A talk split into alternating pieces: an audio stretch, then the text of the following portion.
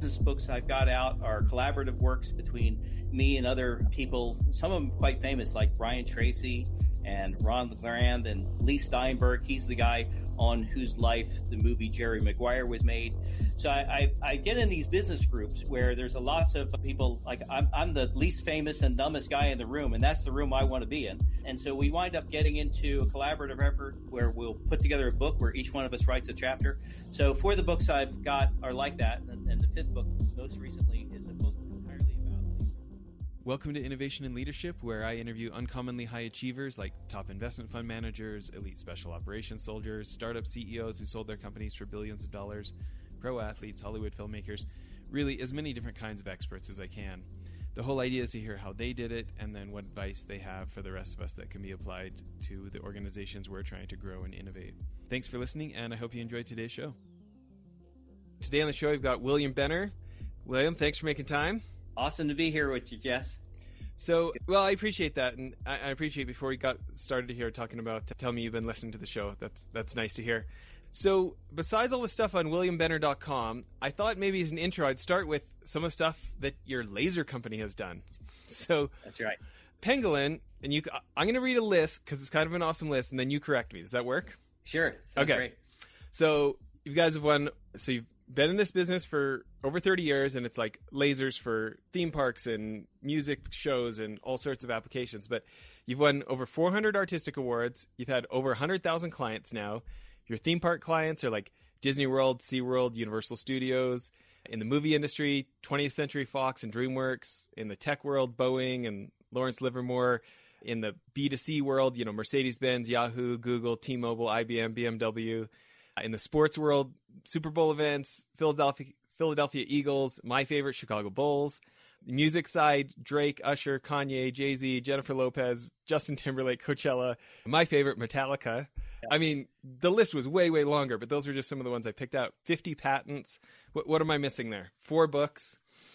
Yeah. So I think, well, I think the, if we want to throw one more in the background of the Windows 10, you know, so the, the background you see on Windows 10, that, that thing that looks like a window that, that was done with a laser, it was done with our software and was done with a laser that we sold to the customer that did that work with Microsoft. So, so yeah, it's, it's, uh, it's been a wild ride, you know, and it's all something I started basically not completely intending to to get into a business. I started as a a guy in a rock band. You know, it was a three piece rock band. I played bass, and we had a, a drummer and a guitarist, and we basically played top forties. Um, things for our college friends. And I had a girlfriend at the time who impressed upon me that it wasn't about sounding good. It was also about looking good and, and having a spectacle. You have to be a spectacle to be successful. So, so I created a lighting system just with all Home Depot stuff. There was no AmericanDJ.com that you could do. and You could just buy this stuff online. I had to make it all out of stuff you get at Home Depot. We're talking about PVC pipe and wood and that sort of thing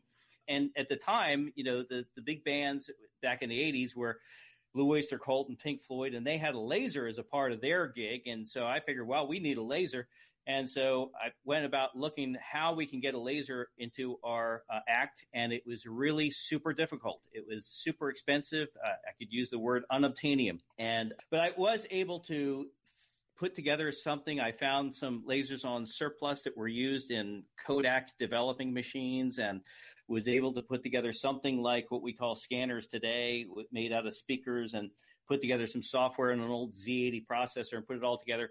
And it worked, and it got our band a lot of notoriety. But what happened with the band was what always happens. You know, Nick moved up to Jacksonville to be with his brothers to start a business, and Bob moved somewhere, and I was left in Ormond Beach, Florida, by myself. And so you know my the band fizzled, the band fizzled away, but my interest in lasers and music continued. And I met one other guy up in Arlington, Virginia, and so you know we we got together just by telephone back back then. It's the '80s, and said, "Hey, I, he was in a magazine article about lasers and what he had done." I said, "Hey, you you've done some things, I've done some things. Let's get together and turn this thing into a business." And what we've done is really invented an industry. Everything you've just talked about started from nothing. At the time that we got into, there was only 15 companies in the entire world doing laser shows. And in order to do those laser shows, those people had to do everything. We're talking about some people that actually blew their own glass tubes. Lasers were all water cooled at the time, so they had to be plumbers. They all ran with three three phase electricity, so they had to be electricians.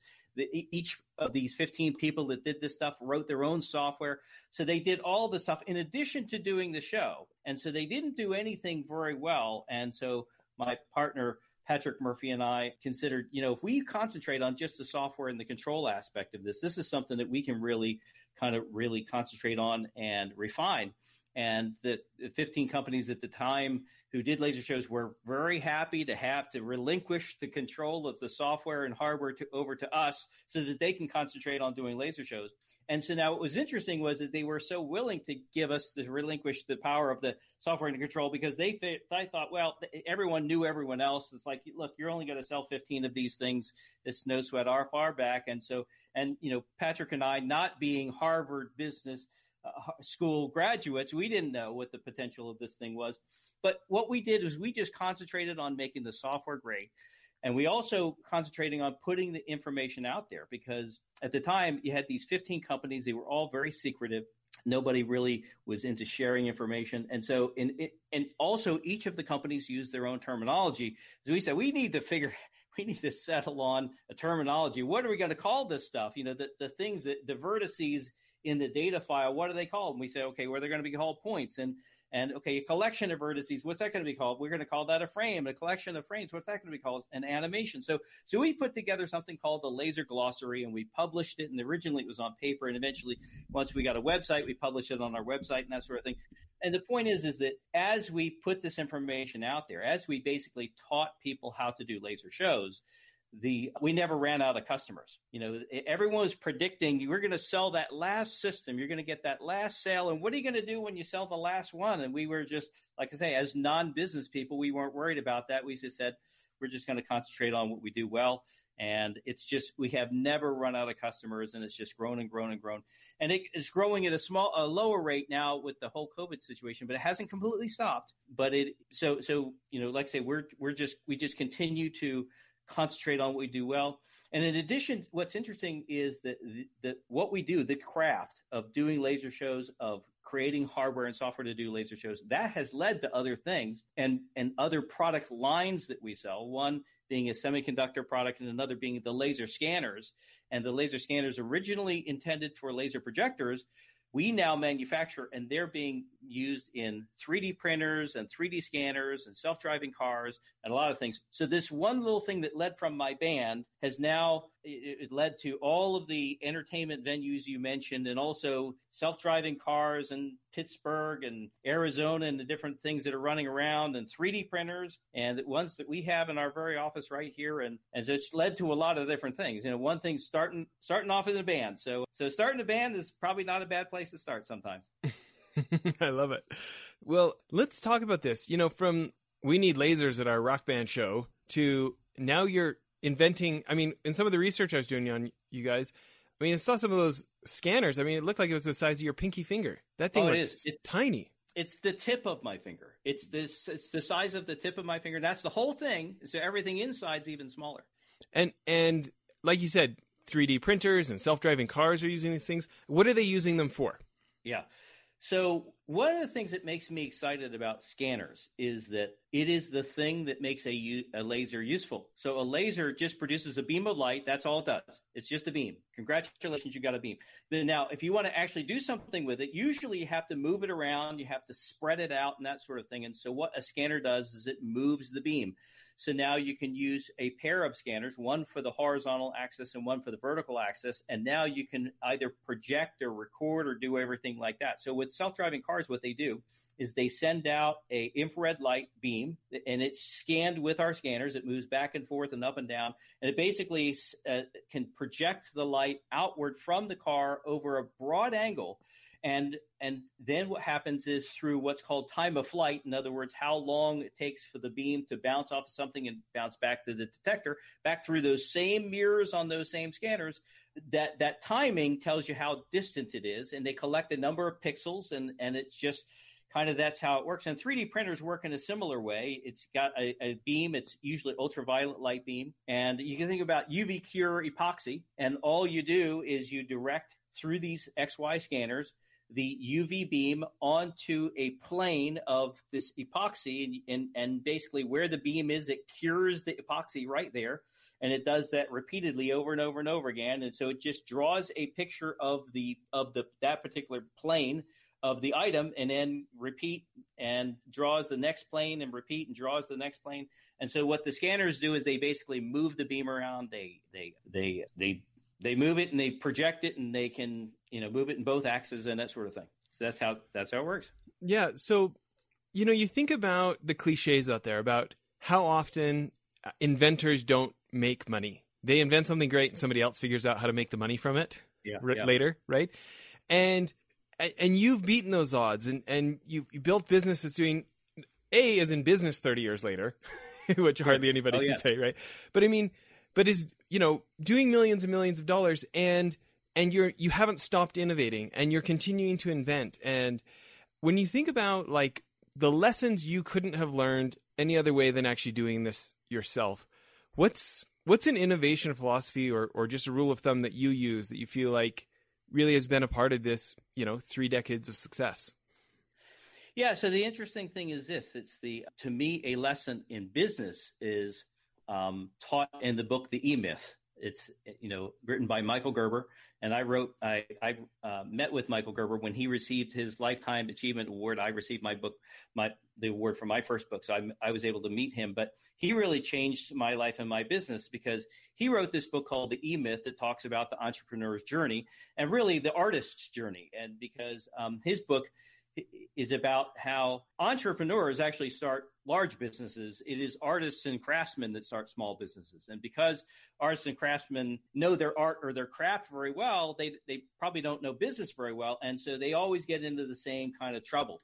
And so in, in our case, what it meant was that we were able to build my business to, to a, a level of about 1.2 million and just stagnated there and stayed there for a number of years until I ran into a business group called the Mastermind Group, where I started uh, chatting with other guys, and they were. It's like everyone was talking about the E Myth, and I was like, "Wow, I got to read this book." And so I, I read the book, and and what's in the book is talks about basically organization and systemization and new ways of thinking about the business. And so once we started doing that and applying the lessons of the E Myth, and also uh, staying in the mastermind group and learning from all of those guys, is that's when we really started to to grow. And so to me, the lesson is you can only get so far by yourself. You only have so much in your head. Whether uh, you know whether you're the marketing guy, but you don't have the product knowledge. Whether you're a product guy, but you don't have the the marketing knowledge or the business knowledge, whatever it is. If you're kind of an individual guy, you can only go so far before you're going to need something else. And whether that something else is a podcast or a book or a mastermind group or something else, that is what you're going to be uh, needing to go to the next step. So, so if you've got a business and you're stagnating, these are the things to look at. These are the areas to look at because, like I say, you can only get so far by yourself. There's, if you already knew the next steps, you'd already be doing the next steps. So, yeah. You know, it's such an interesting book because, you know, when I had run into it, I had come out of mergers and acquisitions at Citigroup and we had been doing, you know, some larger deals and I was actually running a, you know, I was a CEO of a, of a private equity fund and we'd raised tens of millions of dollars already, right? And what I thought was fascinating about it is there's people who look down on that book and they're like, "Oh, that's that's too simple or something." And yeah. every time I hear that, I ask them a few questions about how professionalized their systems are and how crisp their systems are. And without fail, without fail, it's not like they've surpassed the stuff that books teaches about. And if they would just bring a little intellectual humility to it, right? And oh, sure. and be willing to set aside the like, well, I do have a degree from Harvard or whatever, right? And right. the the elements in there about like the level of professionalism and the the fact that our customers are looking for consistency in our offering, right? It's it's something that so many of us, regardless of the size of business, can if we're willing to look for the parts we have to learn from instead of the parts we've already passed, there's sure. real wisdom there, isn't there? Oh, of course, yeah. And not only that, when you talk about simple, my son's a, a basketball coach. He coaches bas- high school and young youth basketball, basically. And you know, every time I hear that word simple, I think about the fundamentals, the fundamentals of basketball. It's it's when when the kids start getting all this fancy stuff and trying all this fancy stuff, that's when they start kind of breaking down. And it's the fundamentals. If you concentrate on the fundamentals, that's how you you're going to win the game. So, you know, if somebody says, "Oh, that's too simple," well, maybe you're not concentrating on the fundamentals. You know, there's a lot to the fundamentals. Well, and I do feel like sometimes there is, you know sometimes by figuring things out, I get to be the smart guy, and it feels good to get the praise and to get the attention and to get the money and and being special can almost be like an addiction, at oh, least for me, you know. And oh, yeah. you know, following what that book says and like you know, basically going through your whole business and writing everything down like a manual so somebody could run another location oh, sure. of your business elsewhere without you, right?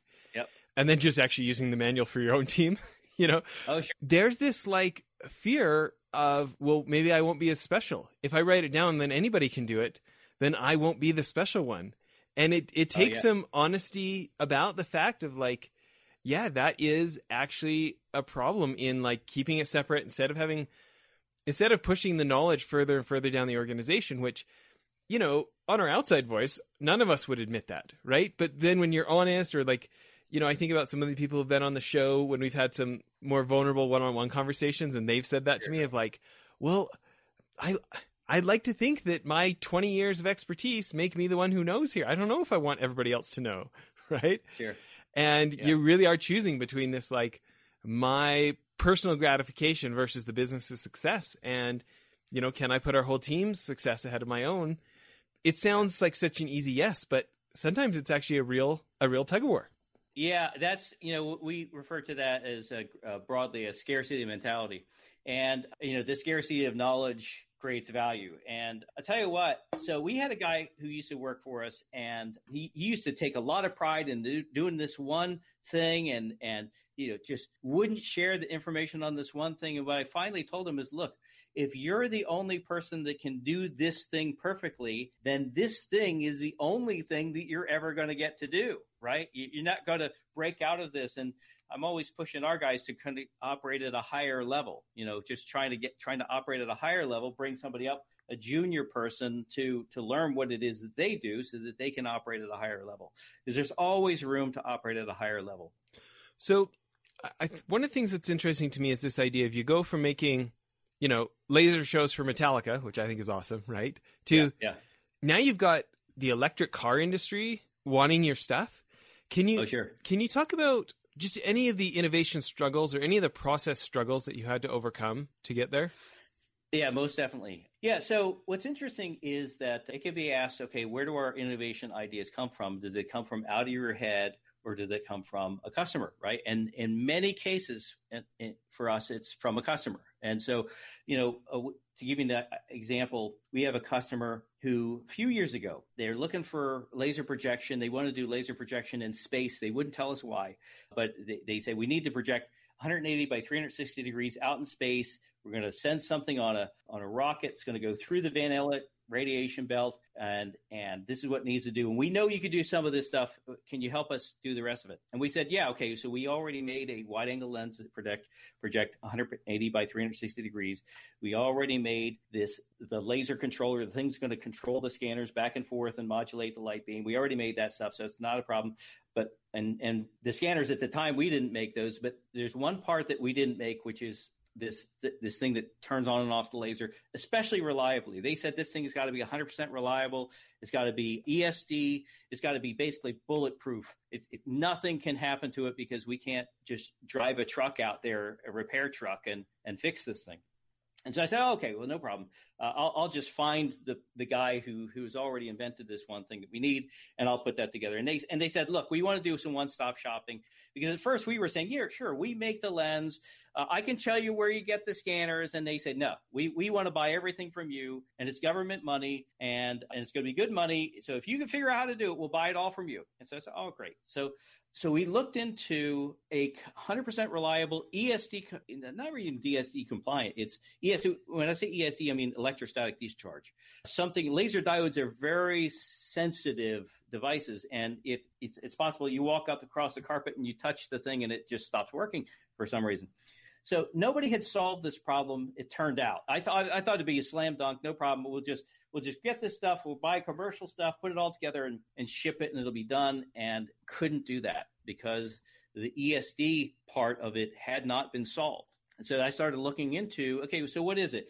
Well, let's see. It's 35 amps in one nanosecond. Well, gosh, that's uh, that sounds impossible to to overcome. How how are you going to protect the laser diode? This very sensitive little thing from 35 amps in one nanosecond, and and and especially since apparently nobody else had solved this problem. So, I am an innovative guy, and unfortunately, I can't really put together like I haven't really codified for myself. Okay, the steps. Okay, the first thing you do is this. The second thing you do with this. You had Shane Snow on in your last session, who was really great, and he said, "Okay, you've got to be skeptical." And yep, I'm definitely skeptical. And you've got to be a lateral thinker. And yep, I'm definitely a lateral thinker. But I haven't really codified exactly how how I put these things together to lead to these innovations. But nevertheless, within a, a, a, few days, I had formulated six separate ways to protect the laser diode from ESD, and and we had eventually, through a series of experiments over a half a year, boiled those six ways down to one, which we then refined. And in the end, we were able to ship systems to this company to that that that accomplished this thing. So, so they bought eight of them, and like I say, it was good money. It's, it's good government money to do this aerospace stuff but that was it. That was the end of the the gig, and and so I started thinking, well, is there anything else we could do with this thing? Is there any other potential customers for this? And there really weren't. But but what was very valuable, the most innovative thing we'd done was we'd made the ESD protection in this system.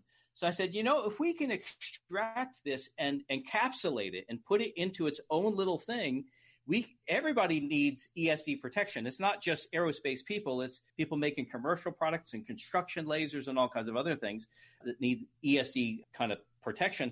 And so we created a part. It's called Lasorb, and it's like a an ESD absorber for laser diodes. We called it Lasorb, and we packaged it, and we, we sell these things. We found a foundry at, at, in Taiwan to make the semiconductor for us, and it cost us, you know, twenty five cents, and you know, we sell these things eh, depending on the quantity for up to eight dollars, so it's quite profitable. And yeah, so that so that's how we did that. You know, and but it all started with the customers. Can you do this? We we seen you do this laser show stuff. We see you you do laser projection. We need laser projection. Can you can you modify your laser projection for what we do? And so we get a lot of customers come to us with this kind of thing and the self-driving cars w- was kind of the same thing. It's uh, customer comes to us and say, "We know you do this one thing. Can you can you help us to do this laser scanning for for cars?" You know. So we got into it like that. It's just customers come to us with an idea. We say, "Hmm, let's. This sounds interesting. It sounds like an interesting pursuit. It sounds like an interesting technical challenge." And fortunately, the company is it's a sole. It's it's it, it's it is it's not a public company. It's a privately held company, and I I get to decide what we work on and a lot of those decisions are made based on the how exciting it sounds or how technically challenging it is or something like that. You know, I'm still not a Harvard graduate. I still haven't learned all the lessons that I should have learned from Harvard Business School. But because of this, I, we go out on, I don't want to call them tangents, but we, we go on what, what seems like exciting pathways for us, which often do wind up becoming products for us that we then offer to everybody. I love it. Well, you know, I feel like there's a lot of lessons in there about, you know, a getting out there and doing things enough that give people the sense, oh, this is the kind of person that could solve a problem for us. Like you're pioneering so many things in different spaces that people come to you and say, hey, could you solve this problem for me? Like you've got a reputation sure. that precedes you, right? And your open mindedness and flexibility instead of saying we don't sell that, like your yeah. willingness to ask, could we, right? Which, you know, for me can be really tough in the like, you know my ADHD. It's like oh squirrel, you know, yeah. shiny well, penny syndrome, too. right? For sure. Um, yeah. And yet, if you can manage the like, or if you can make sure that the business is managed, so the visionary entrepreneur like yourself actually can right. go see, can we double the size of the company because we open up new markets, sure. right? And and yeah. have e-myth the business enough that it can let you aside to go explore and and go be the hunter the hunter to bring home the bacon, right? Yeah. And I think I also really like that story because, you know, I feel like the the business media really likes a, likes a nicely packaged story of, all of a sudden this idea came to me, bestowed from the heavens, fully formed, because I'm such a genius, and now we have this great thing that everybody knows us for. When in reality, it, it's it's much less dramatic than that. Both in my experience and the stories that I get to hear and the books I read, right? Oh, Of this iterative, iterative, like you actually listen to a customer, you connect these dots from other realms that the Sure. other unrelated realms, and then it doesn't work, and you just don't quit. And you know, and this leads to that, and then you're driving around not thinking about it, and all of a sudden something pops into your brain of, I wonder if it could apply over here. You know, like it's not as exciting. It doesn't sound like a movie. it doesn't sound like an Yeah. exciting dramatic movie, but yet that is so much more relatable of Yeah. if I'm trying to do something, you know, like I want to get into a sector that's maybe much more prestigious than the sector I've been in or something, right? Yeah. And to hear like, oh, I don't have to quit my business and go back to Harvard to break in, you know? Yeah. I Sure. don't know. It's kind of like optimistic, like, oh, maybe I could do it too. Yeah, yeah. What you just said reminded me of two things. One is that Windows was Windows 3.1 was a 10-year-old overnight success. right? It was dubbed an overnight success. It took them 10 years to get there. Uh, and our thing, when you talk about driving around and the idea coming to you, one, one of the things that is in our scanner is called a position sensor. One of the buddies I work with, a technical guy, who was driving around in the rain and the windshield wipers were going like this, and it creates this kind of arc shaped pattern on, on the windshield where it clears out most of it, but there's this arc shaped clear thing you look through, but the rest of it still got rain. And, and, and we, he's looking, as he's driving home, he's looking at this arc shaped thing. He says, You know, I wonder if we could use this arc shaped thing for our position sensor. And went home and immediately started sketching out stuff and working in SolidWorks and tried to put it together. But uh, so sometimes you are out there driving around and this idea comes to you. So that was kind of funny. That's awesome. Well, you know, we haven't even talked about your books. You know what? Let's start here. If somebody goes to williambenner.com, what are they going to see there? What's what's your personal website about? Yeah, it's mostly about me and what I've done, and kind of the. I've been on a t- a couple of TV shows. I've been a couple of business book projects, and the four business books I've got out are collaborative works between me and other people. Some of them quite famous, like Brian Tracy and Ron LeGrand and Leigh Steinberg. He's the guy on whose life the movie Jerry Maguire was made. So I, I, I get in these business groups where there's a lots of people like I'm, I'm the least famous and dumbest guy in the room, and that's the room I want to be in. And so we wind up getting into a collaborative effort where we'll put together a book where each one of us writes a chapter. So for the books I've got are like that, and, and the fifth book most recently is a book entirely about laser scanners. And so, and the reason is is because people when people think about making products, a lot of times people they have an idea. It could be just a person out there driving in their car. They have an idea for a product, have no idea how to how to how to accomplish it, but no, it, it might involve a laser somehow. But there's no books anywhere that they can go to get say to to learn. Okay, well, how do I put this thing together? What do I do? So that was really the purpose for my laser scanning book. It's it is starting from an idea and and here's it literally takes you by the hand and step by step by step. Here are the laser here here are the t- types of laser products. Here's what they do. One i've got this 10 step product creation kind of formula. There's th- that is in the book. And so you know so, so that's the kind of thing. It's basically for people who who find out about william benner and they and they they want to use me as a consultant or something like that that's really the place to go up there and learn about me. You know it's not i'm not selling there's nothing you could buy on the website. It's just uh here here are the different areas of endeavor that i've been involved with and a contact form. Let me know if i can help you type deal. That's the kind of the big picture with that website. I love it. Well, can we maybe end part one here with your choice of either the best advice you've ever received or a piece of advice you would go back and give a younger version of yourself? ah probably the younger version of myself. Yeah. And the younger version of myself would be don't try to do everything yourself. You know seek out others seek out mastermind groups seek out books that can help because you can only get so far by yourself. That is the, lesson that i've learned and ho- hopefully learned it well enough that i don't have to continue to learning it over and over and over again. That's great. Well, thanks for doing this, everybody. Please tune in to part two of our interview with William Benner. Thanks, William.